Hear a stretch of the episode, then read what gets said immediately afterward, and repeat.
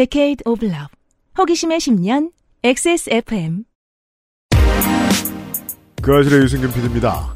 1호선의 하양 대구 가톨릭대역과 부호 경일대 호산대역이 아직 개통은 안 했지만 대구 시민들은 이미 긴장하고 있습니다. 주변 역과 헷갈리고 이름을 자꾸 까먹을까 봐서요. 선생은 점점 더 길어지는 지하철역 이름에서 이상한 점을 발견했습니다. 초겨울 이상평론의 이야기입니다.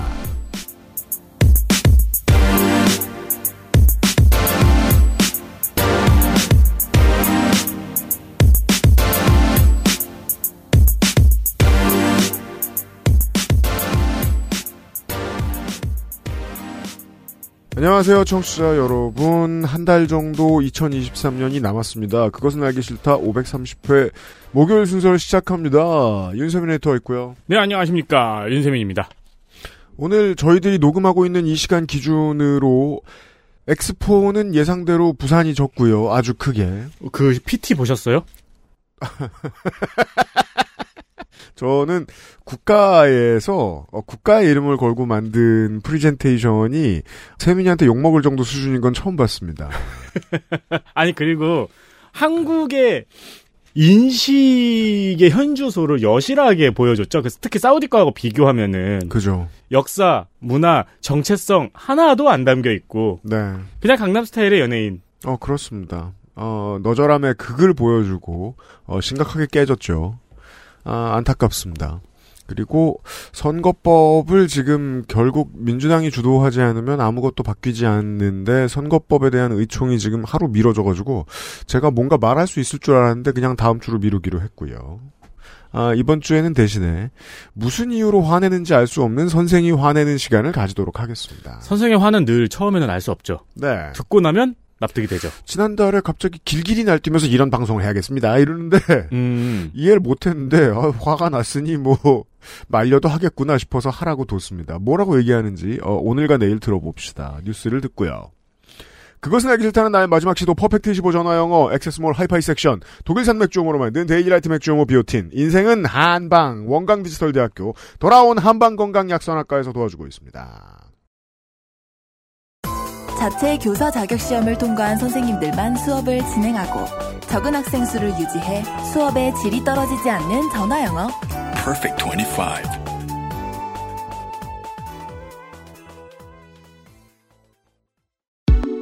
다양한 브랜드야, 다양한 라인업. 소리가 궁금한 사람들에게 액세스몰 하이파이 섹션. 인생은 한 방. 전통과 현대를 융합한 체계적인 교과 과정. 최고의 교수진과 함께하는 정규 수업과 오프라인 연계를 통한 심화학습. 다양한 자격증 취득과 창업 및 취업까지. 전통 시기 전문가를 향한 첫걸음은 원광 디지털대학교 한방 건강약선학과에서 2023년 12월 1일 원서 접수를 시작합니다. 인생은 한방. 원광 디지털대학교 한방 건강약선학과. XSFM의 겨울 친구 원광 디지털대학교 한방 건강 약선학과입니다. 인생은 한방. 원광 디지털대학교 한방 건강 약선학과 is back. 돌아왔습니다. 네. 원서 접수 기간이기 때문에 돌아온 거죠. 원서 접수 기간 먼저 말씀을 드리자면은 12월 1일부터 24년 1월 12일까지 금요일이네요. 마지막 날은. 네. 금요일까지 진행이 됩니다. 충분히 생각해 보실 시간이 있습니다. 우리 인생이 그럴 때가 많잖아요. 제가 2010년에 그랬습니다. 나는 무슨 직업을 가져야 되지? 음악을 계속 하긴 해야겠는데, 어, 이겨 해서 무슨 재미가 있지? 그 다음에 전직할 만한 게 뭐가 있을까? 음. 내가 쌓은 기술도 없는데? 그리고 사회초년생들의 착각 중에 하나죠. 음. 그 고민을 그때만 하는 줄 알죠. 그죠? 영원히 하게. 네, 평생 하는 고민이잖아요. 그거는. 60대 청취자분들이 더 잘 이해하실 거라고 생각합니다. 인생의 갈림길은 끝나지 않거든요. 맞습니다. 네. 고민하시는 많은 분들에게 고민거리 하나를 더 드리겠습니다. 이런 일을 할 수도 있습니다. 한의학과, 기초영양학, 식품위생학을 기반으로 식의 전문가를 양성합니다. 바비보약 전문가를 양성한다는 이야기입니다. 아 이렇게 말하니까 더 사짜 같네. 아닙니다. 어, 그 외에 많은 건강에 도움이 되는 네, 학문입니다. 네. 자연건강학 분야 국내 최고의 교과 과정을 가지고 있습니다. 전공을 연계한 석사 과정, 석사 과정은 이제 웰빙 문화대학원 자연건강학과까지 연계가 되고 있고요. 보통 이제 재료부터 시작을 하더라고요. 커리큘럼을 보니까 음. 재료와 그리고 우리 몸에 대해서 이제 그런 것부터 시작을 해가지고 건강한 식단, 아무리 뒤져봐도 구력에서 단연 앞섭니다. 약선 음식이라고 찾아봐도 자료가 굉장히 많이 나오더라고요. 음. 네, 아, 한번 관심 있으신 분들은 충분한 공부 를 네. 통해서 한번 확인해 보시고 네. 그리고 또 오프라인으로 직접 확인하지 않으면 내가 성이 안 찬다 하시는 분들은 익산 본교와 서울에 어, 직접 찾아가서 막 물어보세요. 원광 디지털대학교 한방건강약선학과 입학 시즌이 돌아왔습니다. 익산 본교로 등교를 할 일은 없죠. 원하시면 할 수 있어요. 할 수도 있어요. 네. 어, 그리고 그냥 간단한 질문에도 막 싸들고 찾아가시는 분들 있어요. 네. 어, 늘 환영합니다. 과는. 그렇습니다.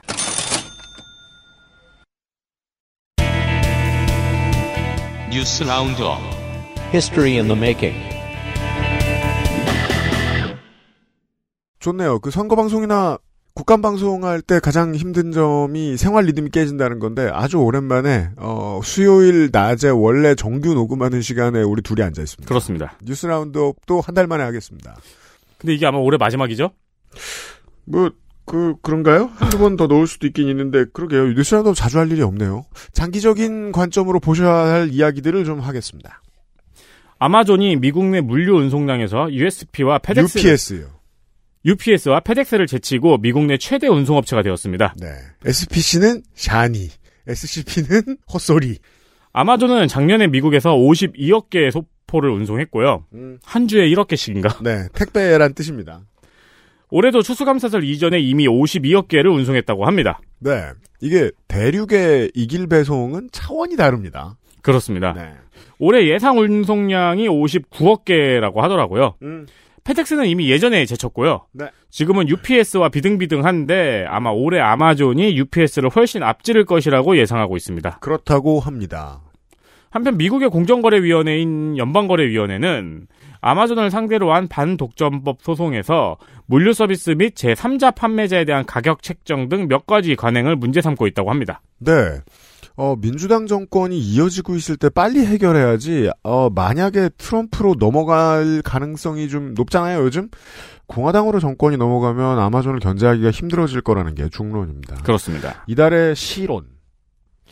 우주의 원천에 해당하는 힘은 중력이라고 옛날 옛적에 학교에서 가르쳐 줬습니다. 상대성 원리에 따르면 시간과 공간을 뺀 모든 것은 중력을 가질 수 있습니다. 전혀 과학적이지 못한 비유지만 요즘은 때로 자본이 가지는 중력이 너무 커진 게 아닌가 하는 생각이 들곤 합니다.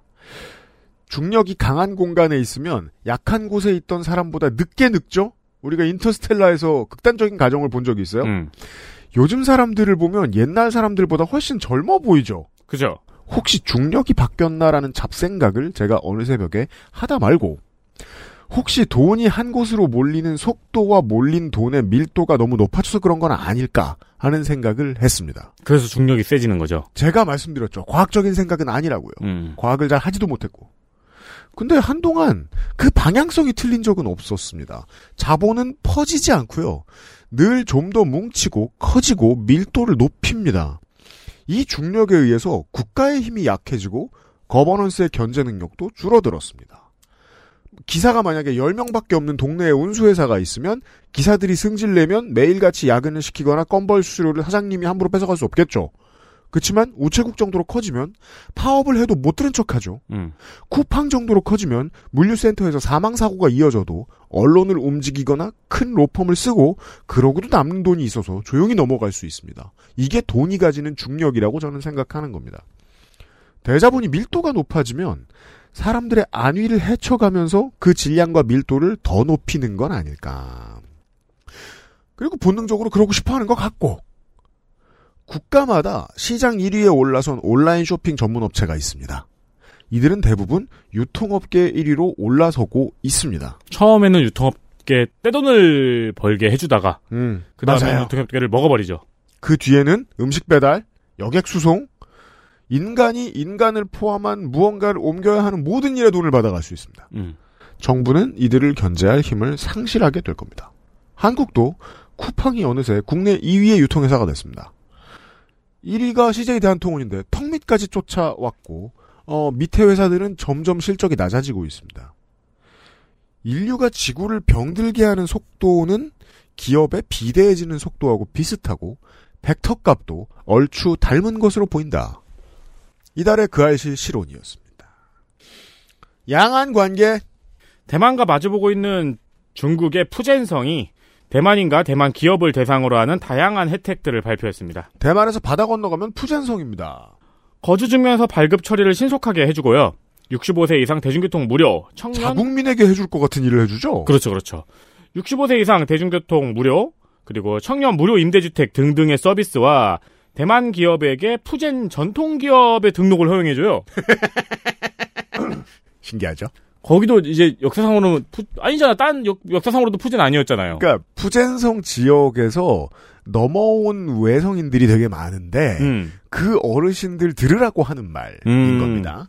그 집 아들 딸한테 야 너 푸젠성가 사업해 보라고 아버지 고향 저기에 뭐가 있는데 거기에서 세금을 깎아주고 뭘 해준대라는 말을 하라는 거예요.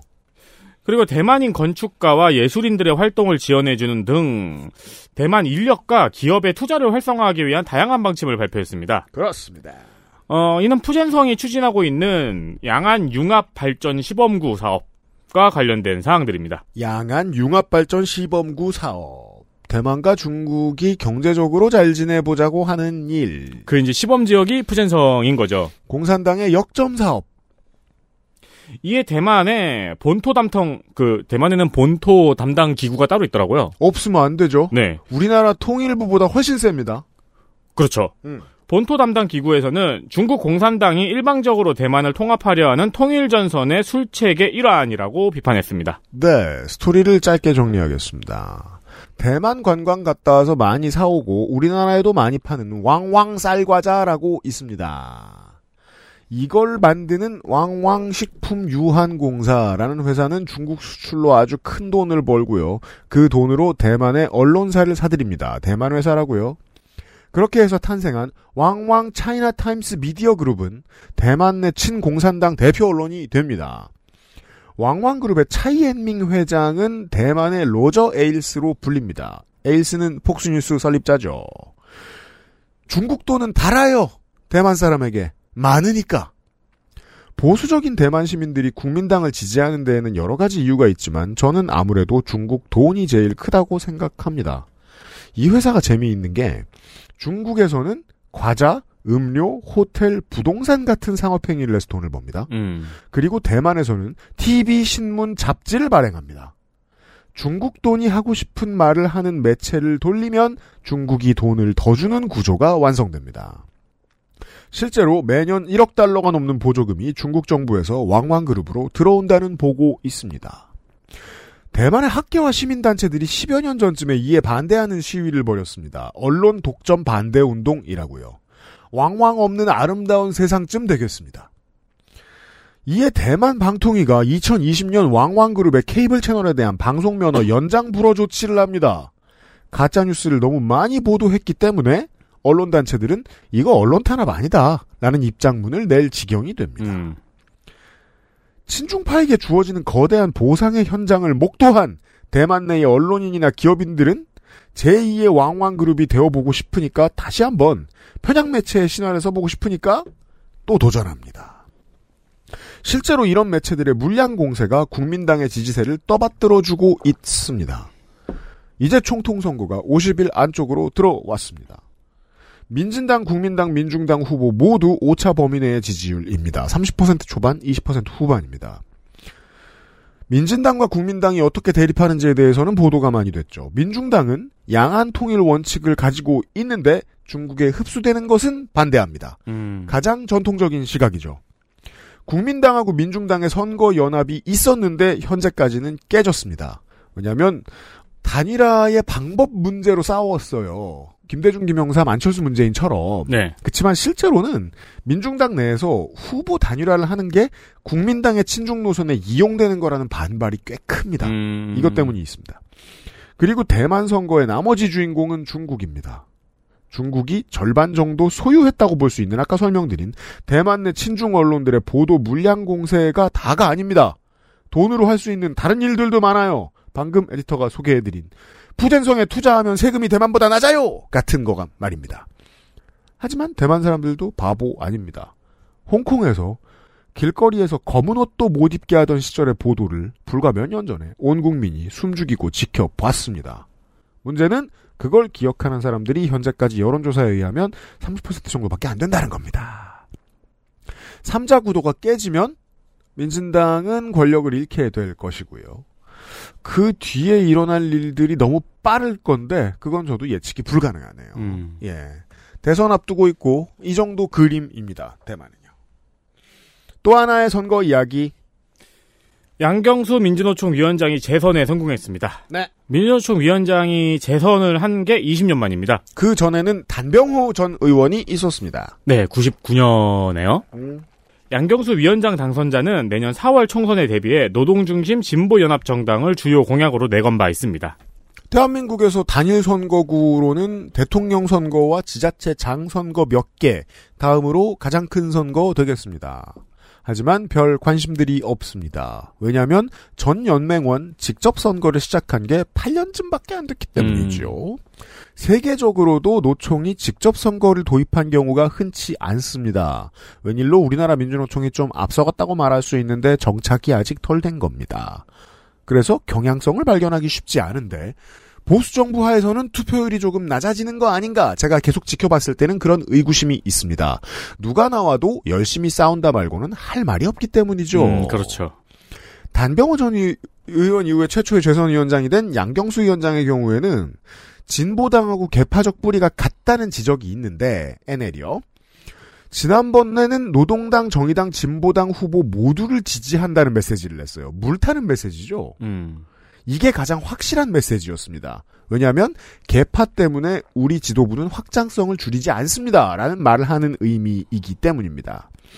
그런 메시지를 내놓을 수밖에 없는 이유가 또 있습니다. 지난 대선 때 산별노조랑 연맹의 대의원들 이 사람들만을 대상으로 조사를 했는데 그 중에 42%가 민주당을 찍었다는 거예요. 7%가 국민의힘을 찍었다는 거예요. 그리고 정의당, 진보당, 노동당, 녹색당은 합해서 48%였습니다. 음. 생각해보면 48% 밖에 안 나온 거죠. 하지만 진보정당들 입장에서는 48%씩이나 아직 나와주는 거죠. 네. 현재 정의당 비상대책위원회가 민주노총을 상석 어딘가에 넣고 싶어하는 이유가 여기 있기도 합니다. 내년 대선에 이런 변수가 있고요. 민주노총과 관련된.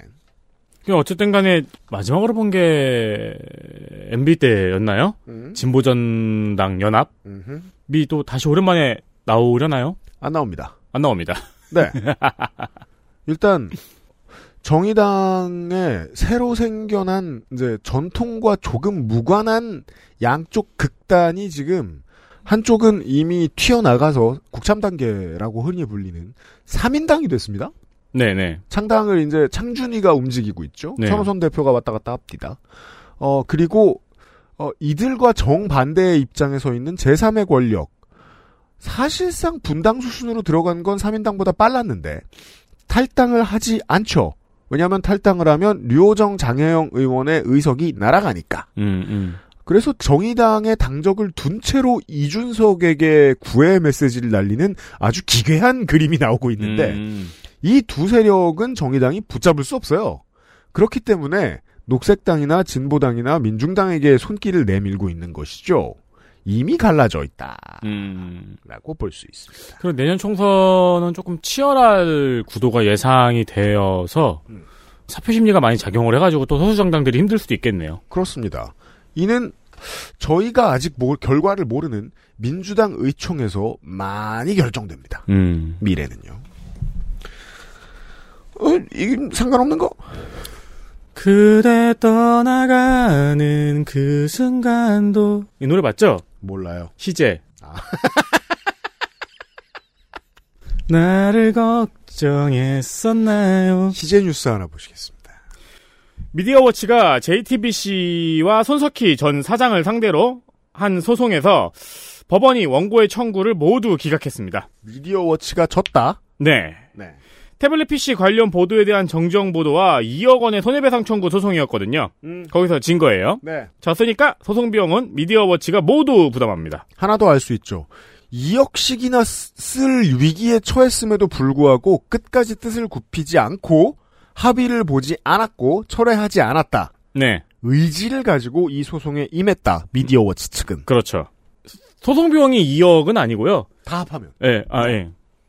미디어워치는 1심 판결에 불복해서 항소장을 접수했다고 밝혔습니다.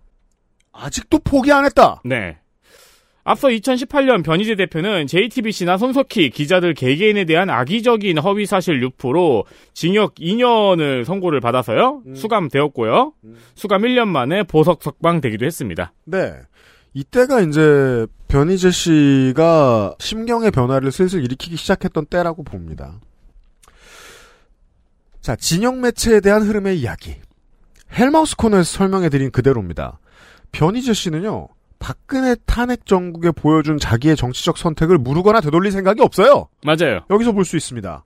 행여 있다고 하더라도, 왜냐하면 다른 진영에서 방송을 요즘 하고 있으니까. 음.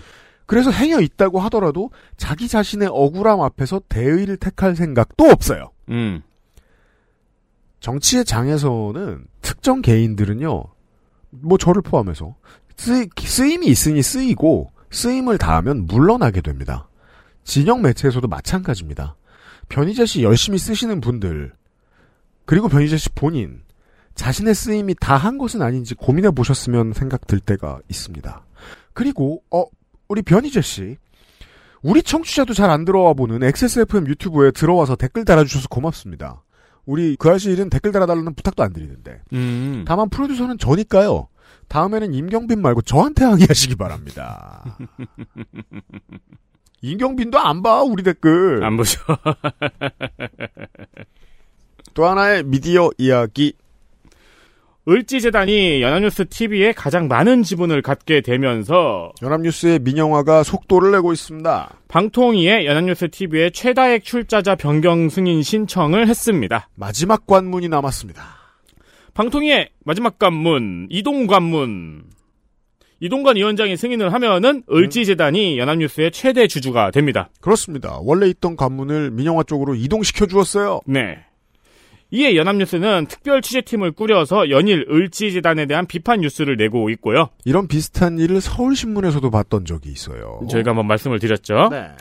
을지재단에서는 반박문을 내고 법적 대응을 예고하는 등의 대립을 일고 있습니다. 대립이 생겨나고 있습니다. 이에 대해서는 다양한 평가가 있습니다. 연합뉴스 스스로가 지면을 사유화했다는 비판도 있고요. 네. 또 한편으로는 우리나라에서 자본이 언론을 인수하는 것에 대한 경계가 너무 적다.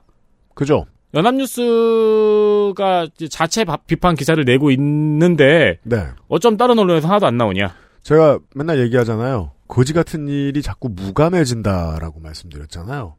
학폭 논란 한 번 나오면 온 나라가 다 뒤집어졌지만 이동관은 방통위원장이 됐잖아요. 네.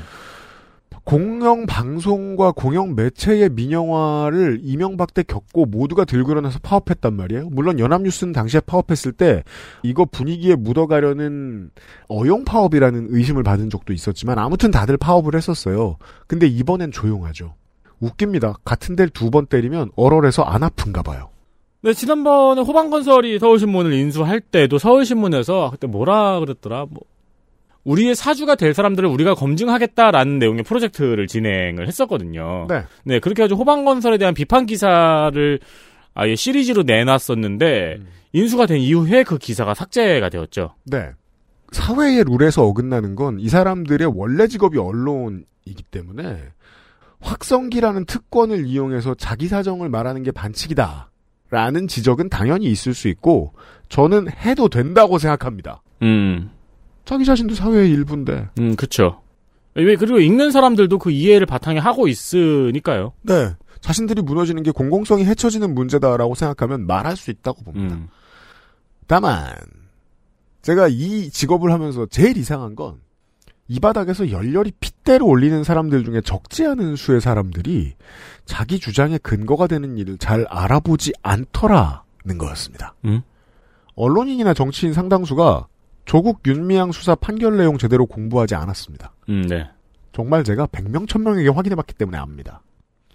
경제지와 통신사 기자들 중에 상당수가 취재를 하고 나서도 노조가 뭘 요구하는지 정확히 이해하고 있지 않습니다. 이걸 우리는 귓등으로 들었다고 하죠. 음.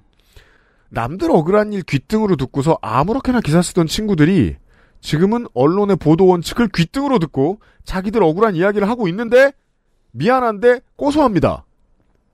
민영 자본이 들어와서 자기들 인사 발령이 어떻게 날지 인력을 얼마나 축소할지 듣고 칼날이 자기한테 오니까 그제서야 인생이 실전이라는 느낌이 온 연합뉴스의 기자들 솔직히 고소합니다. 문제는 이 멍청이들을 돕는 것이 공익을 위해 올바른 길이라는 겁니다. 아니면 통신사를 민영회사가 가져버리게 한 다음에 지금의 연합뉴스를 또 다른 뉴스원으로 만들어 버리고 나중에 국영통신사를 새로 만드는 게 답일까요? 돈이 너무 많이 들고요. 그쵸. 연합뉴스가 전 세계에 가진 인프라도 너무 많습니다. 이 회사는 멍청이들로 이루어진 대한민국의 아주 소중한 자산입니다. 저는 이런 걸 중요하다고 봤습니다. 여러분이 중요하시다고 생각하시는 것들은 어, 올해 말이나 다음 시간이 되어서야 이야기할 수 있을 것 같습니다. 뉴스 라운드업이었습니다. XSFM입니다. 건강한 식탁이 주는 놀라움. 원강 디지털대학교 한방건강약선학과에서 전통 식이 전문가를 육성합니다. 2023년 12월 1일 원강 디지털대학교 한방건강학과에서 늦지 않음을 확인하세요.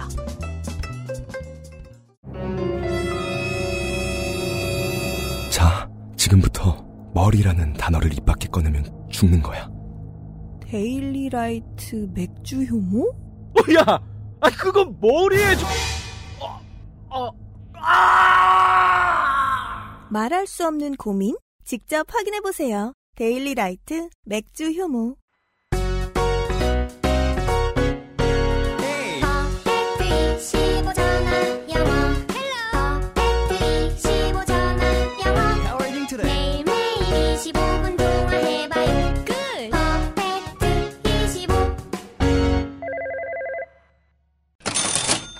단타에 팔고 빠지는 제조업을 하고 싶은 제조업 사장이 어디 있습니까?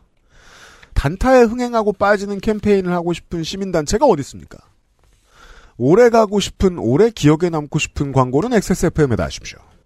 출퇴근길 XSFM의 방송을 듣고 불프에는 XS몰에서 노트북과 물건을 사게 되는 10년간 XSFM과 함께 광고하는 회사가 존재하는 이유는 무엇일까요? 저희가 잘하니까요! 그렇습니다. 저희가 10년 동안 많은 광고주의 물건을 광고를 하고 함께 공생하며 지금까지 살아남아 있기 때문이죠. 당신이 가진 뛰어난 제품과 아이템을 XSFM에 광고하세요. XSFM25 골뱅이 gmail.com으로 광고 제품에 대한 소개와 함께 메일을 보내주시면은 잘은 모르겠는데 음. 첫 번째 답장이 약간 기계적으로 가는 것 같아요. 어, 네, 그렇죠. 네, 첫 번째 답장 약간 기계적으로 가고 두 번째 답장부터 약간 디테일로 들어가는 것 같더라고요. 두 번째 다이얼로그부터 아주 긴 대화가 이어집니다. 네, 첫 번째 답장이 좀 기계적으로 가는 이유는 이게 소위 찔러보는 메일이 많아서 그렇죠. 맞아요. 네, 네. 네, 저희들도 늘 속고만 살 수 없어가지고요. 그렇습니다. 네. 어, 두 번째부터는 아주 디테일하게 이제 또 상담을 친절하게 해드리니까 음. 네, 한 번 더 메일을 보내주시고 네. 여러분이 지금 하시는 사업과 프로젝트에 나는 한동안 커리어를 걸었다. 음. 라고 생각하시면 XSFM이 가장 적절한 파트너입니다. 사업을 시작하시는 분 혹은 사업을 오랫동안 하고 계시는 분들 참고를 해보세요. 해보세요.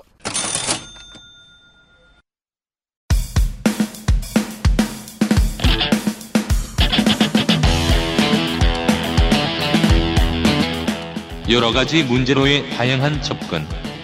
이상 평론.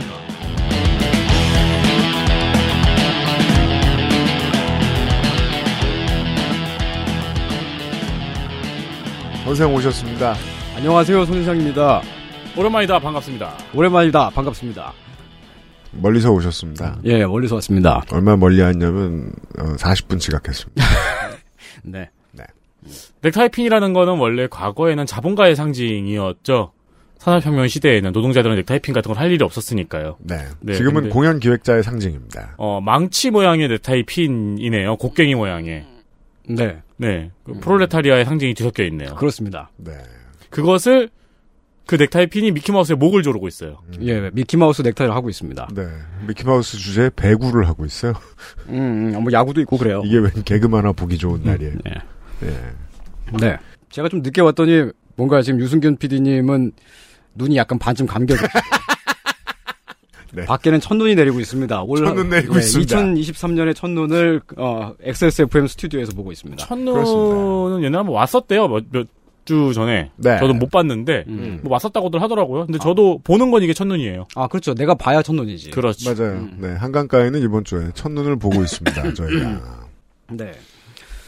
코로나 팬데믹 기간에 말이죠. 네. 네. 그때 시행했던 대표적인 국가 방역 시스템이 격리가 있었습니다. 그렇죠. 그렇습니다. 우리는 락다운은 안 했고요. 네. 아, 입국할 때 격리를 하고 다시 또 출국하면 그쪽 나라에 가서 또 격- 격리하고. 맞아요. 아, 그래서 팬데믹 중에 한국에 못 들어오신 분들이 많이 있었습니다. 어, 그럼요. 예, 왔다 갔다 하는데 비용과 시간이 꽤 많이 깨지잖아요. 나성이는 제가 알기로 어, 네. 인생의 60일을 격리하는 데 썼습니다. 음. 그렇죠. 네. 아, 그러다가 올해 초에 국가 방역을 크게 완화했지요. 그러면서 이제 몇 년 동안 못 들어오셨던 분들이 한국에 많이들 들어오시고 그랬습니다. 음. 못 나간 분들도 우르르 나갔습니다. 그렇습니다. 개항. 음, 저도 뭐 이제 그 제가 알고 지내는 사람들이 이제 올 초에 많이들 한국에 돌아와서 아, 그렇죠. 예, 올 초에 많이 만났습니다. 음. 근데 이 자들은 음. 몇 년 만에 귀국한 거잖아요. 그렇죠. 그 단절이 있다고. 그 몇 년 사이에 한국이 되게 달라진 점이 있어요. 대통령이요. 아, 그렇지. 대통령도 다 달라지고 많이 많은 것이 달라졌는데 네. 그걸 갑자기 겪으면서 되게 이제 어안이 벙벙해 하더라고요. 음. 그렇습니까? 예, 그 중에 이제 대표적인 게 지하철 광고가 있습니다. 지하철 광고는 정말, 아, 10년 사이 너무 많이 변했죠? 네. 제가 올 봄에 이제 그 도쿄에 놀러 갔을 때 음, 그때 느낀 게 왜 일본은 참 많은 게 안 변하잖아요. 음. 음, 네. 제가 본 적은 없지만 이것도 되게 오랫동안 안 변했겠구나 싶은 게 지하철 광고였어요. 음, 네. 여전히 붙이는 광고가 다닥다닥 다닥다닥 붙어 있어요. 네. 근데 한국은 좀 다른 방식으로 발전했어요. 그 사이에. 아, 그렇죠. 그 뭐 한국은 뭐 우리도 붙이는 광고가 아직 많이 있긴 합니다만 뭐 음. 그 지하철 광고라는 게 또 원래부터 많긴 했었고 음. 근데 이제 그 초대형 LED 전광판에 광고를 싣잖아요. 이제는 모니터에 붙입니다. 광고를. 예, 예. 그리고 뭐 엘리베이터 타고 내려가는데 그 옆에서 번쩍번쩍 빛나고 있고. 미디어 음. 포커스요. 네. 음. 뭐 그런 게 이제 그 전광판이 승강장 안에 있어요. 그렇습니다. 지하철을 그럴- 탈때 무조건 보게 되죠. 그럴 때마다 이제 우리, 우리 세대 마음속 한 구석에 항상 블레이드 러너가 있잖아요. 아, 그죠. 그거 뭐 그런 광고들만 네. 나오고. 그런 광고들에 점점 가까워지고 있는 세상을 보고 있죠. 음. 사이버펑크 2077. 그렇죠. 아, 개 중에는 그 광고가 움직이는 것도 있어요. 동영상이라서. 음. 맞아요. 그리고 또 특이한 점이 제품 광고나 기업 홍보 같은 것도 있습니다만 음. 누구누구 생일 축하해. 그런 광고가 되게 많아요. 별처럼 빛나는 어. 너의 생일을 축하해. 어. 아무 문제 없이 사는 머글들이 봤을 때는 네. 야 참 돈도 많구나. 음. 그건 맞아요. 그쵸. 아는 사람인가? 그것도 맞아요. 그렇죠. 네. 아는 사람 생일 광고를 그렇게 실어줍니다. 아니, 저기, 합 정하고 홍대 입구역의 거의 하이라이트죠. 외국 팬들이 공항철도 타고 처음 내리는 역이기도 하고, 음. 합정에 있는 냄새나폴리스인가? 거기에. 네, 네, 그렇죠. 네네. 거기가 이제 아이돌 숙소가 많기 때문에, 음. 거기 지하철역에도 아이돌 광고가 굉장히 많고, 그렇죠. 저- 네, 저는- 거기도 그렇고 이제 성수, 서울숲 뭐 그쪽에도 많이 붙습니다. 서면이랑 압구정에서도 정말 많이 봤습니다. 아, 그렇습니다. 네. 네. 아, 근데 예전에는 그 뭐 이제 생일 축하의 광고 그러면은 이제 그 붙어 있는 사람이 웬만하면 아는 사람이었는데 요즘은 슬슬 모릅니다. 아, 이게 다 모르겠어 난. 그 막 그래서 임영웅 반갑습니다. 그나마 알아서. 예. 그러니까 되게 다양해져서 음. 그 팬들도 이제 그 덕질하시는 그게 그 굉장히 다양해졌잖아요. 예전만 해도 유명하다는 증거였는데 예. 요즘은 그 지하철 생일 광고가 유명해지려는 노력의 일환인 경우도 많습니다. 아, 그래서 예. 이제는 그냥 우리 같은 경우에는, 음. 뭐, 노원구에 사는 26세 김성식 씨, 그래도 상관이 없어요, 사실. 뭐 실제로 보면 뭐 그냥 뭐 오디션 프로그램 참가자 나오기도 음. 하고 맞아요. 아, 강아지 광고 있어요. 강아지 진짜? 광고. 키우는 강아지 생일 광고. 우와, 그건 진짜 돈 많아서 하는 거구나. 네네. 아 그렇게 되고 있습니다. 음. 지하철이라는 공간은 되게 붐빕니다. 그럼요. 예, 안 그래도 붐비는데 광고까지 크고 많고 현란해요. 음. 아, 부산에 사시는 분들은 이제 매일매일마다 이정재 씨를 보- 봤을 텐데. 이정재 씨와 이정, 아, 이정재 씨가 이제 막 기둥에도 붙어 있지. 저는 뭐. 부산 아니고 서울에서도 매일 그리고 음. 부산항 대교 앞에서 서 있는 거대한 거인 백인 두 사람 음. 광고. 그거 진짜 죽어라 보셨을 텐데 고생하셨습니다. 서울에서는 별로 못 봤습니다. 예. 정말 추접한 디자인이었어. 지금 와서 말하는 거지만. 아, 뭐, 부산 지하철에서 보면 안녕하세요 이정재입니다. 그거 계속 나온다고 하더라고요. 엄청 많이 나와요. 엄청 나오고. 김해공항 내리자마자 나오고. 예. 부산에 유치해. 예, 음. 근데 서울은 이제 이정재 씨가 아닐 뿐이지, 뭐, 마찬가지입니다. 이제 세뇌당하듯이 계속 나, 나와요, 뭔가가. 어, 부산이지 레디만 없었다 뿐이지. 예. 네. 여기 아. 있으면은 이제 이정재 씨랑 비슷한 빈도로 조정훈 의원을 볼 수 있어요. 마포에서는 마포의 이정재. 그렇죠. 아니 그 현수막 진짜 이상하더라. 그죠? 제가 본 현수막 중에서 정당 이름이 가장 작아요. 네. 왜 현수막 밑에 현수막 신고번호 적혀 있잖아요. 예, 예. 그 포토랑 똑같이 정당 이름이 적혀 있고 시대 전환이 보라색이잖아요. 음. 보라색은 저 끝에 조그맣게 있고 그라데이션으로 거의 다 빨간색이에요. 음. 플래카드인데 그 A4 용지에 10포인트 글자로 정당명을 오, 넣어놓은 수준이야. 그러니까요. 그러니까 모르는 사람이 보면은 음. 국민의힘 의원이라고 생각하겠어요. 음. 우리가 하던 얘기는 지하철에 광고가 많다. 예. 그래서 이제 오랜만에 귀국하신 분들은 그런 게 되게 충격적이었던 모양이에요. 음. 다들 이 얘기를 하더라고. 아 그래요. 그게 예. 한동안 네. LED나 음. 그 역사 내에 커다란 광고판 같은 걸 많이 개발해내지 못했을 때 음. 이런 기사들이 많았어요. 그 그게 이제 서울 메트로와 서울 도시철도가 아직 합하기 전이었을 겁니다. 서울로 이야기를 하면 광고 수주가 적어진다. 음. 왜냐하면 이제 지하철 그 전동차 내의 광고가 가독성이 떨어지고 사람들이 집중하지 않는다는 이유로 스마트폰을 보느라고 예. 그 광고를 많이 안 넣기 시작했어요. 음. 광고 회사는 보통 그 민영 회사들이 경쟁해가지고 입찰단단 말입니다. 네. 그래서 회사들이 봤을 때 이제 전동차 내의 광고가 시원치 않으니까 광고 수주가 쉽지 않다. 그래서 저 공사들의 광고 수입도 많이 줄어들던 때가 있었는데 그걸 이제 획기적으로 해결해냈죠. 지하철 온 지하철 역사 내를 광고로 뒤덮으면서. 예. 음. 음. 그거를 이제 어, 오랜만에 귀국한 양반들이 다 그 얘기 한다는 거는 그만큼 다른 나라에서 되게 보기 힘든 이질적인 풍경이라는 음. 뜻이기도 하겠습니다. 음. 우리가 계속 한국에 있었으니까 잘은 못 느끼지만 음. 그리고 또 그 다들 얘기하는 게 역시 지하철 얘기인데 음. 지하철역이 많이 늘어났다는 거. 그게 몇 년 만에 보면 특히나 10년대에 들어서 깜짝 놀랄 만큼 많이 늘어나. 예, 뭐 서울 지하철 여기저기 다 연결돼 있으니까. 그렇죠. 네. 뭐 노선을 계속 늘리고요. 우리 얼마 옛날 사람입니까? 제 대학교 동기들은 음. 자기가 타는 호선의 지하철역을 다 외웠어요. 네. 그 게임 술자리 게임 있었어요. 예. 9호선, 9호선, 9호선, 9호선, 아. 9호선 이거. 저땐 9호선이 없었잖아요. 아 그렇죠. 저 때도 없었어요. 네, 저, 저 때는 5, 6, 7, 8호선도 음, 음. 없었어요. 네. 그 3호선만 외워도 음. 생각해보면 3호선이 구파발을 시작해서 양재에서 끝났단 시대란 말입니다. 아, 아, 구파발이 양- 아, 그랬구나. 양지에서 끝났어요? 일산선도 아직 시작 안 됐고 어. 오. 예, 그 밑으로 내려가면 뭐지? 저 그것도 몰라요. 강남에도 아직 다 안 놓여졌을 때였어요. 네. 저 대학 들어갈 때는. 음. 그래서 외우는 게 얼마나 쉽습니까? 네. 근데 지금은 슬슬 간산이나 도쿄 지하철만큼 복잡해져 가잖아요, 우리가? 그렇죠, 그렇죠. 예. 음. 음, 근데 이제 그 지하철역이 늘어났을 뿐만 아니라 원래 있던 역 이름들도 미묘하게 바뀌었어요. 맞아요. 여기는 많이 바뀌었죠. 예, 예를 들면 이제 서울 지하철 논현역이 이제 논현 땡남 안과역. 아, 그래요? 예, 설릉역은 설릉 땡땡온 저축은행역. 그렇구나. 야, 이게 그 지하철역 이름을 팔아서 생긴 일인데요. 맞아요. 네이밍 스폰서죠. 우리도 삽시다. 뭐 어디다가 마포 XSFM역.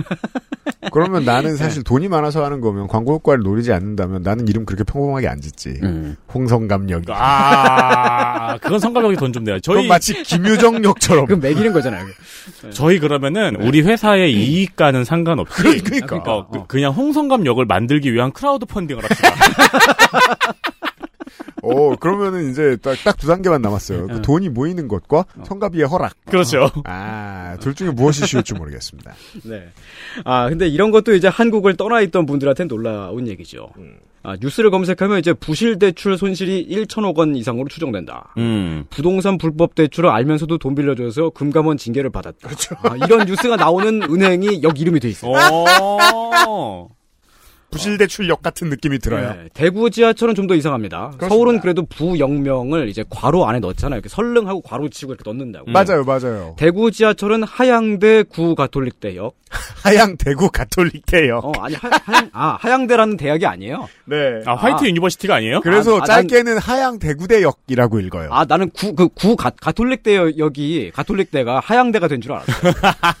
그리고 이제 그 신성은 하야니까. 하양대는 왠지 앙대와 거랑 비슷한 느낌의 표현. 아, 그리고 이제 그 부호경 일대 호산대역. 부호 경일대 호산대역. 아, 부호 경일대 호산대역. 그래서 아, 저는 이 부호- 띄어쓰기가 없어요. 이 무- 명칭에. 동대문 역사문화공원역 같은 거잖아요. 네. 보통 붙였습니다. 이상하게 한국은 다른 건 안 붙여 쓰는데 어. 지하철역명은 무조건 붙여 쓰죠. 음. 그러게. 네. 이렇다더라고. 근데 이게 그 지하철역의 플레임이에요. 근데 이게 아직 개통이 안 됐잖아요. 네. 이저 분홍색 선이 대구가.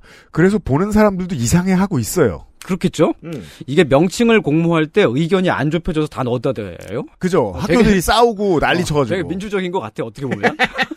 근데 그나마 이제 그 역 주변에 병원이나 은행, 대학이 있으니까 네. 그러니까 다행이지. 주변에 이름 이상한 아파트라도 있었을 봐요. 그러니까 그 안산 한양대 에리카역 같은 겁니다. 어, 그러니까 뭐 네. 자칫하면 이제 지하철 역 이름이 막 울산 블루마시티, 어, 서희 서, 서희 스타힐스 블루원 아파트 입구역이나 동탄시 범다은 마을 월드 메르디앙 반도 유보라 아파트 입구역이 될 뻔했다고.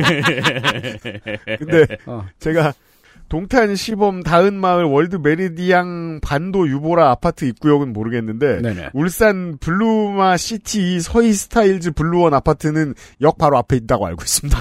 네. 아, 그래요? 물론 그- 그 이름이 아닙니다. 아, 거기 위험하네 그 역이. 그 음. 역 근데 나중에 그게 어. 정말 역세권 아파트면 이름 그렇게 짓는 데들이 있을 거예요. 아 근데 그그 아, 아, 그 울산에 있는 그 역이 좀 위험하겠다. 이 아파트가 돈 주고 살 수도 있잖아. 그렇죠. 그렇죠. 가능해요, 그렇죠. 가능해요. 집값 올리겠다고 입주민들이 돈 모아서 살 수도 있죠. 음. 네. 아 그러니까 이 두 가지 아, 지하철역에 크고 현란한 광고가 엄청 들어가고 그리고 급기야는 지하철역 이름까지 팔고 있다. 그렇습니다. 이 두 가지가 왜 이상하냐? 첫째로 지하철은 공유제니까 그런 거고요. 둘째로 다른 나라는 안 그러니까 그렇고요. 음. 아, 지하철 광고를 하긴 하는데 다른 나라들이 이 정도는 아니에요. 음. 그리고 지하철역 이름들을 이제 의미 있는 이름으로 고정해 놓고 있고. 자, 요거는 이제 요런 문제가 음. 있어요. 원래부터 대중교통 시설은 광고를 팔았어요. 음. 네. 근데 광고를 팔면 음. 이제 요렇게 봐야죠. 일단은 승객들이 내는 돈으로 얻어가는 수익이 있고 네. 그리고 국가가 부담하는 돈이 있고 네. 그 선에서 지하철과 버스는 운영을 합니다. 예.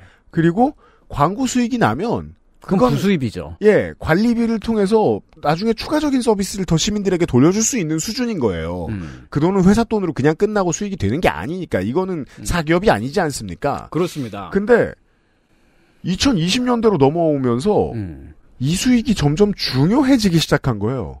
국가가 돈을 덜 쓰고 지자체가 돈을 덜 쓰니까. 네. 요건 조금 다른 얘기죠. 예, 그렇습니다.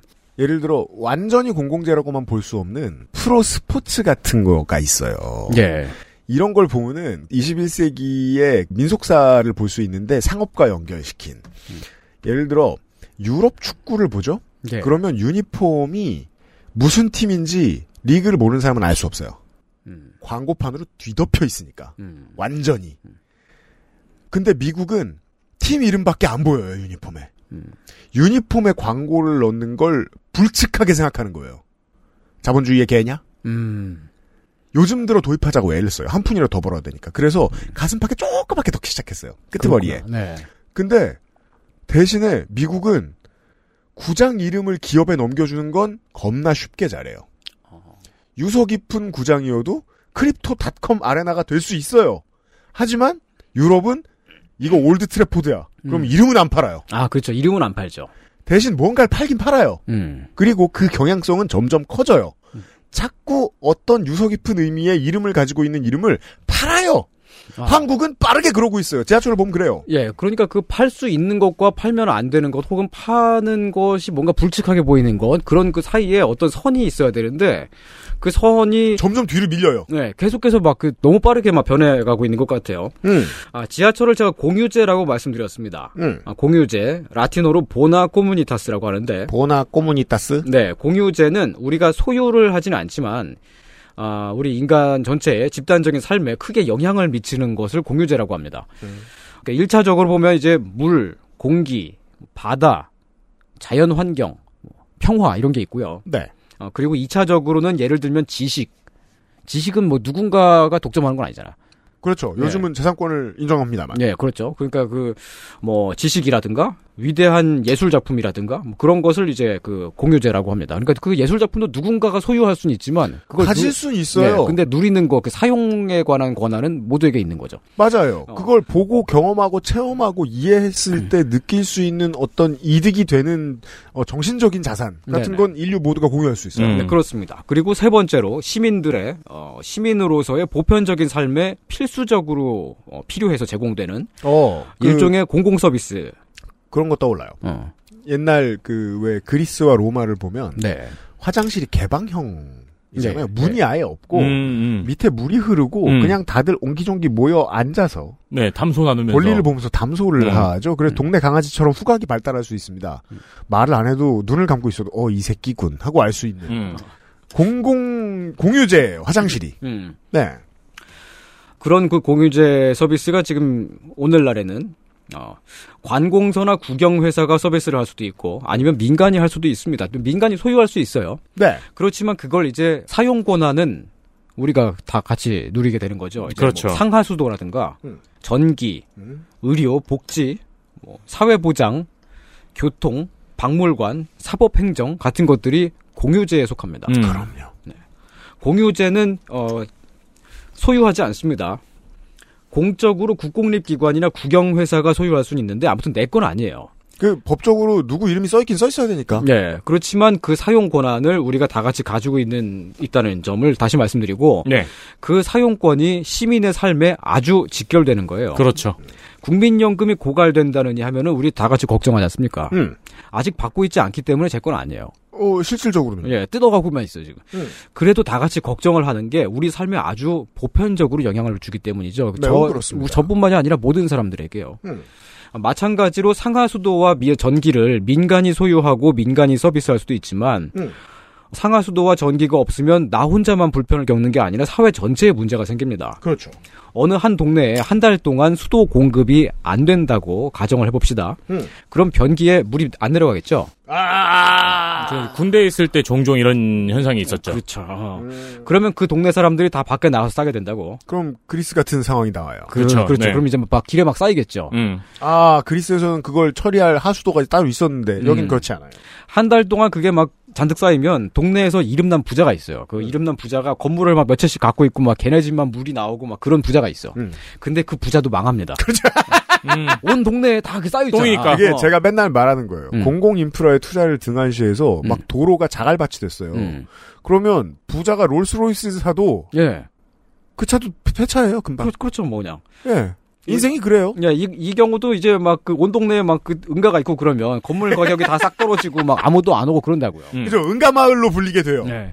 이런 것이 공유제입니다. 모두의 필요에 의해서 그 누구 하- 누구 일부 계층을 위한 것이 아니에요. 실제로 요즘 전기 민영화 시범 사업이라고 사실상 하고 있는 일부 혁신 도시들을 보면 전기 음. 자주 끊긴다는 보고 있습니다. 음. 네. 네. 그러면 그 동네에서는 막 아무리 비싼 컴퓨터를 가지고 막 그래픽 카드 좋은 거 끼워가지고 게임을 돌려도 갑자기 전기 뚝 끊어지고 그렇죠. 그러면 한 달에 2만 원 내고 비데 설치했는데 비데가 안 돼요. 음. 그럼 계속 더럽게 살게 될 거예요. 그렇게 되겠지 뭐. 그 막 웨스턴 일렉트릭 막 스피커를 가지고 있어봤자 무슨 소용입니까? 음. 네. 아, 이런 것이 공유제입니다. 우리 집에 물이 나오게 하는 시스템에 물론 감사합니다만, 그, 그건 이제 그 개개인의 편의만을 위해 설치한 것만이 아니고, 음. 어, 그게 없으면 우리 사회가 이 문명 전체가 다 같이 안 돌아가게 돼요. 그렇습니다. 이 공유제의 특징은 교통, 어, 그러니까 대중교통, 지하철, 버스, 도로 같은 것도 그렇습니다. 이게 문제가 생기면 그 커뮤니티에 사는 모든 사람들이 다 바보가 돼요. 아, 다 뭐 연결이 안 돼요. 음.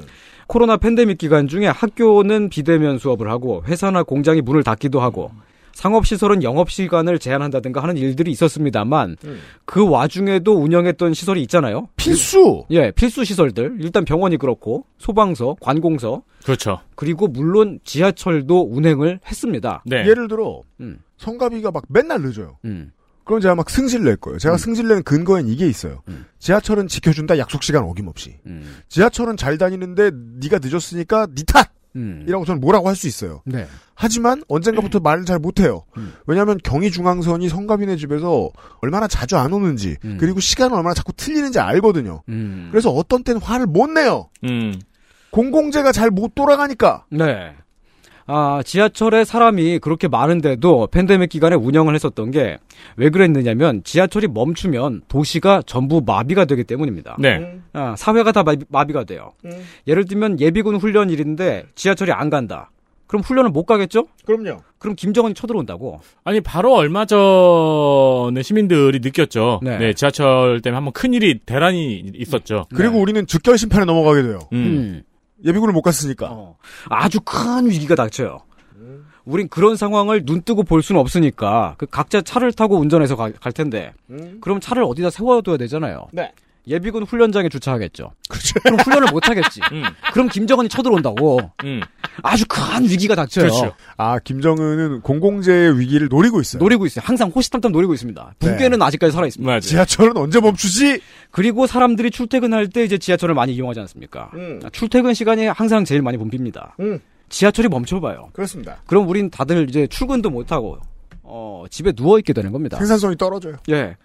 근데 그 우리가 일을 하는 게 단순히 나 혼자 잘 먹고 잘 살려고만 하는 건 아니지 않습니까? 사회가 돌아가요, 우리가 일을 하니까. 그렇죠. 각자 맡은 바대로 그 각자 그 사회에서 그 어떤 역할들이 있고 네. 네. 사회적인 생산을 하는 거죠. 네.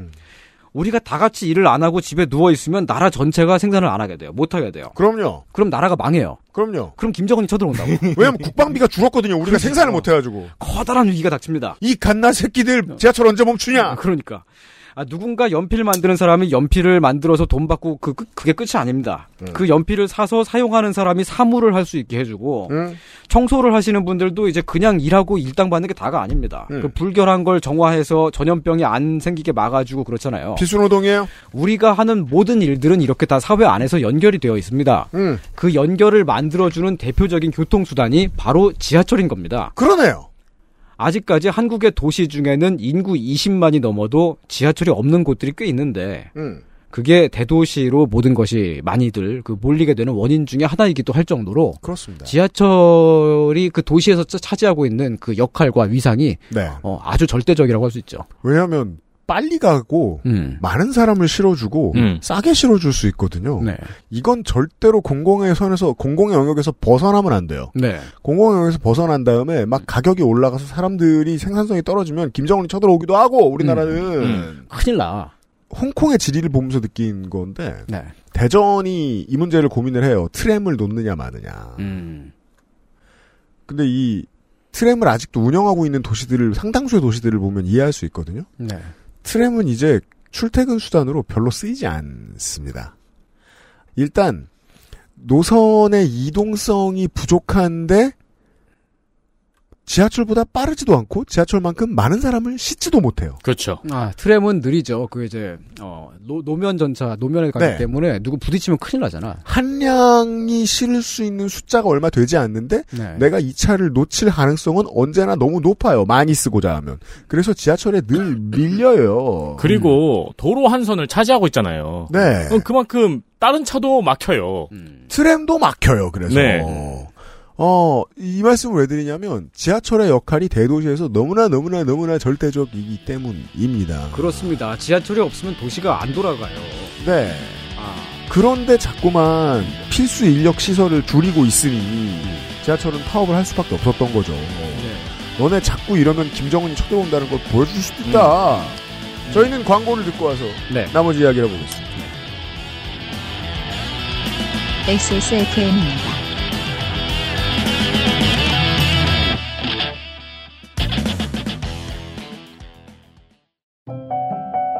당신은 휴식이 필요합니다. 주방에서, 출근길에서, 잠들기 전 침대에서까지. 소리와 나, 둘만의 휴식. 엑세스몰 하이파이 섹션. 오랜만에 엄마 보고 왔더니 마음이 짠하더라고. 허리도 많이 굽어지고 주름살은 어찌 그리 많이 들었대. 그래도 전에는 머리숱 좀 많았었는데 지금은 그마저도 휑한 느끼는 거야. 엄마, 아들이 잘 챙겨드리진 못해서 죄송해요. 이제부턴 그중 하나만이라도 제가 챙겨볼게요. 그, 그거 있잖아요. 그거. 말할 수 없는 고민? 직접 확인해보세요. 데일리 라이트 맥주 효모.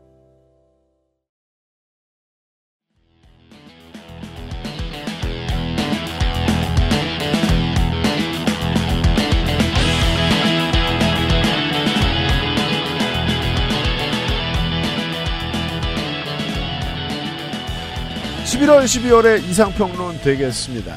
네. 선생이 정치적인 일로 분노를 자주 안 하는데 뭐 때문에 화가 났느냐? 일단 1번 네. 지하철역의 이름이 너무 길어졌다.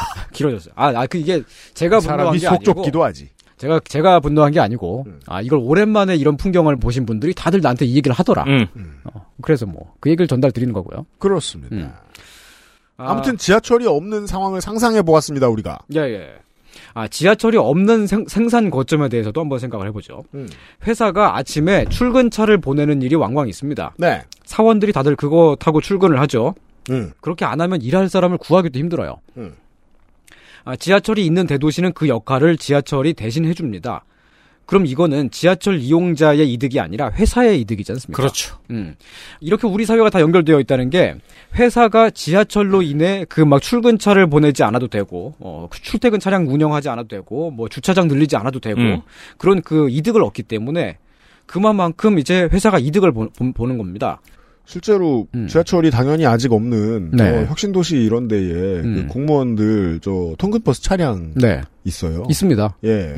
그 김영환 충북지사가 얼마 전에 그 그거 줄인다 그래가지고 공무원들이 역정을 내고 블라인드에 음, 이말저말 음. 뒷땅 까놓고 이랬던. 네.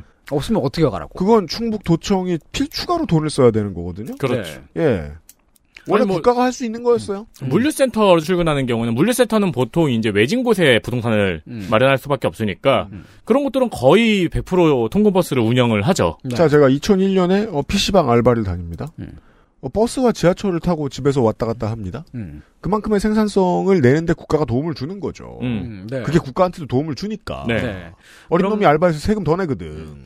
그럼 그거만큼 이득을 봤으니까 그만큼 이제 회사가 그 사회에 보탬이 되는 일을 해야겠죠. 그렇죠. 네. 세금을 밀리지 않고 잘 낸다든지. 음. 그러면 그 세금을 가지고 다시 지하철을 운영하지요. 음. 지하철이나 버스 같은 대중교통은 시민들의 삶을 떠받치고 있는 기본적인 인프라이기 때문에 기본적으로 공공 재원에 의해 굴러가야 합니다. 음. 근데 우린 지하철을 탈 때 돈을 내지 않습니까? 돈을 냅니다. 어, 전 세계 모든 지하철 중에서 운임 회수율이 가장 높은 곳이 서울 지하철입니다. 음. 운임 회수율이 높다는 말은 지하철을 운영하는 전체 예산 중에서 지하철 이용자들이 찍고 들어가서 받은 이용 요금, 음. 그 운임, 운임의 비중이 높다는 거예요. 이것은 어. 이게 이제 보통 다들 지적 안 하는 건데 네. 역설적으로 대한민국의 도시철도가 엄청나게 투명하고 효율적으로 운영되고 있다는 증거이기도 합니다. 음. 왜냐하면 한국의 지하철 요금이 비싸지 않아요. 비싸지 않습니다. 싸요. 음. 싼데도 불구하고 운임이 운영 비용에서 차지하는 비율이 높아요. 네. 그 얘기는 중간에 거덜내 먹는 놈들이 없다는 뜻이고 운영을 잘하고 있다. 운영을 아주 잘한다는 뜻입니다. 효율적으로 잘하고 있다. 이게 서울 지하철만 그런 게 아니고 그 전국에 있는 모든 지하철들이 다 그래요. 어, 다 대부분 다 운임 회수율이 높습니다. 네. 근데 또 이게 어떻게 보면 그 이런 측면이 있습니다. 운임 회수율이 높아서 그 운임의 그 예산 비율이 높다는 것은 거꾸로 말하면 정부나 지자체에서 주는 재원의 비율이 다른 나라들에 비해 상대적으로 적다는 뜻이기도 하죠. 그렇습니다. 아, 좀 전에 말씀드렸듯이 우리가 일을 하는 게 단순히 돈을 벌어서 혼자 잘 먹고 잘 살려고 하는 게 아니라 아, 설령 그러한 동기에 의해서 일을 한다고 하더라도 모든 일들은 다 사회적인 의미가 있지 않습니까? 그럼요. 다 남들에게 보탬이 되는 거예요. 남들에게 그 보탬을 주기 위해 출퇴근하면서 지하철 돈까지 내고 타는 거야, 우리는. 맞아요. 아, 그, 이건 그 말하자면 우리는 그 한국의 지하철 이용자들은 전 세계 어느 나라와 비교해도 시민된 의무를 가장 잘 수행하고 있다. 운임 회수율이 높기 때문에. 어, 사회 공동체 안에서 할 수 있는 최대한의 의무를 다 했어요, 이미. 여러분은. 그런데도 부족해서 광고를 때려받고 있다는 겁니다, 지하철에. 네. 광고를 마구마구 찍어내고 네. 지하철역 이름을 돈 받고 팔고 있습니다. 음. 그리고 거기에 등장하는 설명은 항상 이렇습니다. 뭡니까? 적자를 내고 있다. 음. 운영 손실이 어, 지하철 매년 얼마씩 나고 있다. 나고 있다. 음. 이 설명이 되게 이상하지 않습니까? 뭐야? 두 가지 면에서 이상하죠. 하나는 이제 적자가 나고 있다. 적자가 난다. 그 주요 원인이 뭘까요? 뭘까요? 정부와 지자체가 손실을 보전하지 않기 때문이죠. 자, 음. 요 정도 설명했기 때문에 오늘 이 시간은 이렇게 보면 좋겠어요. 그래도 민영화가 좋다라고 생각하시는 청취자분들이 계시면 음. 그분들을 위한 시간입니다. 음. 그래도 적자는 공사가 잘못했다고 생각하시는 분들이 계시면 그분들을 위한 시간입니다. 혹시 주변에 그래도 공사가 잘못됐고 공사는 방망경연하다고 생각하는 친구분이나 친척이나 사랑하는 사람이 있으면 그분들에게 전달해 주시면 좋은 이야기입니다. 다시 강조드립니다만 그 지하철 같은 대중교통 수단은 우리 사회를 떠받치고 있는 기본적인 인프라입니다. 국가는 이걸 운영할 충분한 의무가 있습니다. 네. 이렇게 지하철이 없으면 김정은 쳐들어와. 왜냐하면 김정은이 쳐들어오기 때문입니다. 예, 아주 큰 위기가 닥쳐요. 음. 그런 지하철의 손실이 나는 것을 정부와 지자체가 놔두고 있다. 김정은이 쳐들어오라고 지금 노제를 지내는 거예요. 이건 다시 말하면 이제 노제는 어, 댄서 이름이죠. 어디에 그뭐큰 수해가 나거나 뭐 대규모 산불이 발생한다 하거나. 네. 네. 아, 지진이 일어나 막 건물이 막 무너져 네. 사람이 막. 죽어 왜 이름을 노제라고 짓지? 그런데도 정부가 아무것도 안 하고 보고 있는 것에 비유할 수 있어요. 네. 사회를 운영하고 국가를 운영하고 지역 공동체를 운영해야 하는 아주 기본적인 책무를 정부와 지자체가 안 하고 있는 것입니다. 그럼 지하철을- 국가가 무너지고 어. 사회가 무너지고 큰일 나. 이혼이 속출해요. 네. 정부가 의무를 다하지 않고 있기 때문에 우리가 교통 요금을 더 분담하고 있는 겁니다. 그렇습니다. 얼마 전에 조금 올랐는데 내년에 또 오르죠? 또 오릅니다. 네. 우리는 시민의 이 의무를 이미 최대한으로 다 하고 있는데 거기서 그거보다 더 하고 있어요. 그렇습니다. 되게 이상한 음. 논리 구조인 거죠. 생각해 보면은 지하철이 적자다 그러면 사람들이 뭐 어르신들이 혀를 끌끌 차요. 음. 그렇기 때문에 지하철이 적자가 안 되게 하기 위해서 기본 요금을 5천 원으로 인상하겠다. 그럼 적자가 날 리가 없죠. 음. 근데 그러고 또또 혀를 끌끌 차요. 그 두 개가 연결을 못 시켜요. 어. 그냥 내 요금은 내려야 되고 지하철은 이상하게도 적자가 나면 안 된다고 생각을 해요. 국가가 돈을 주면 안 된다고. 음. 그죠. 적자란 말에 대한 본능적인 반응 같은 걸 악용하고 있는 누군가가 있다는 거죠. 그렇죠. 이게 이 말은 무슨 말이냐면 사실 오늘 선생이 한 이야기에 따르면은 네. 주민센터에서 등본 띄는데 얼마 받죠? 900원인가 받나요? 네네. 900원이나 받아요? 옛날에 400원. 200원, 900, 900원. 하여튼 몇백 원이에요. 몇백 넘진 받죠. 않아요. 네네. 적자죠. 그럼요. 주민센터가 적자죠. 적자죠. 네네. 주민센터의 그러니까 적자를 9만 원 받아야 돼요. 그럼요. 보존하기 위해서 음. 어 그렇죠. 뭐 못해도 한 뭐 3만 원 정도 는 받아야죠. 우리가 소송을 걸면 인지대를 빼고서는 법원에 가는데 돈을 낼 필요가 없어요. 음. 소송을 낼 때마다 법원에 5천만 원씩 받아야 돼요. 아니 오천- 판사들 법원이 5천만 원씩 받아야 돼요. 월급은 판사 뭐- 월급 판사 줘야죠. 월급 어떻게 그럼 줘야 뭐 우리가 줘야지. 적자 눈덩이 어디가? 법원. 법원이. 적자 눈덩이 검찰이. 음. 다 민영화 시켜야죠. 음. 자, 그 이런 얘기를- 방식을 자 음. 어떻게 그런 말을 할 수가 있어라고 물어보는 사람이 있으면 되돌려 주십시오. 이게 다 공공재이기 때문입니다. 그렇습니다. 이게 있어서 사회가 굴러가는데 기본적인 역할을 할 수 있기 때문이고 음. 그리고 우리는 그거 잘 굴러가라고 이미 세금을 냈기 때문입니다. 음. 네. 네. 그러니까 당신 인생에서 주민센터랑 지하철 중에 뭐가 더 소중해요? 그러니까요. 끝낼 건데 더 할 말 있어요? 아, 뭐, 요 얘기를 내일 조금 더 이어가 보도록 하죠. 그 말은 내가 해도 됐어요. 네. 내일 이어가도록 하겠습니다. 네. 530회 목요일 순서였습니다. 아 맞다. 네. 이야기를 내일 좀더 이어보겠, 이어가 보겠습니다. 네. 그 얘기 이미 하지 않았습니까? 그래서 저도 해보려고요. 두, 두 분이 하니까. 아이. XSFM입니다. I D W K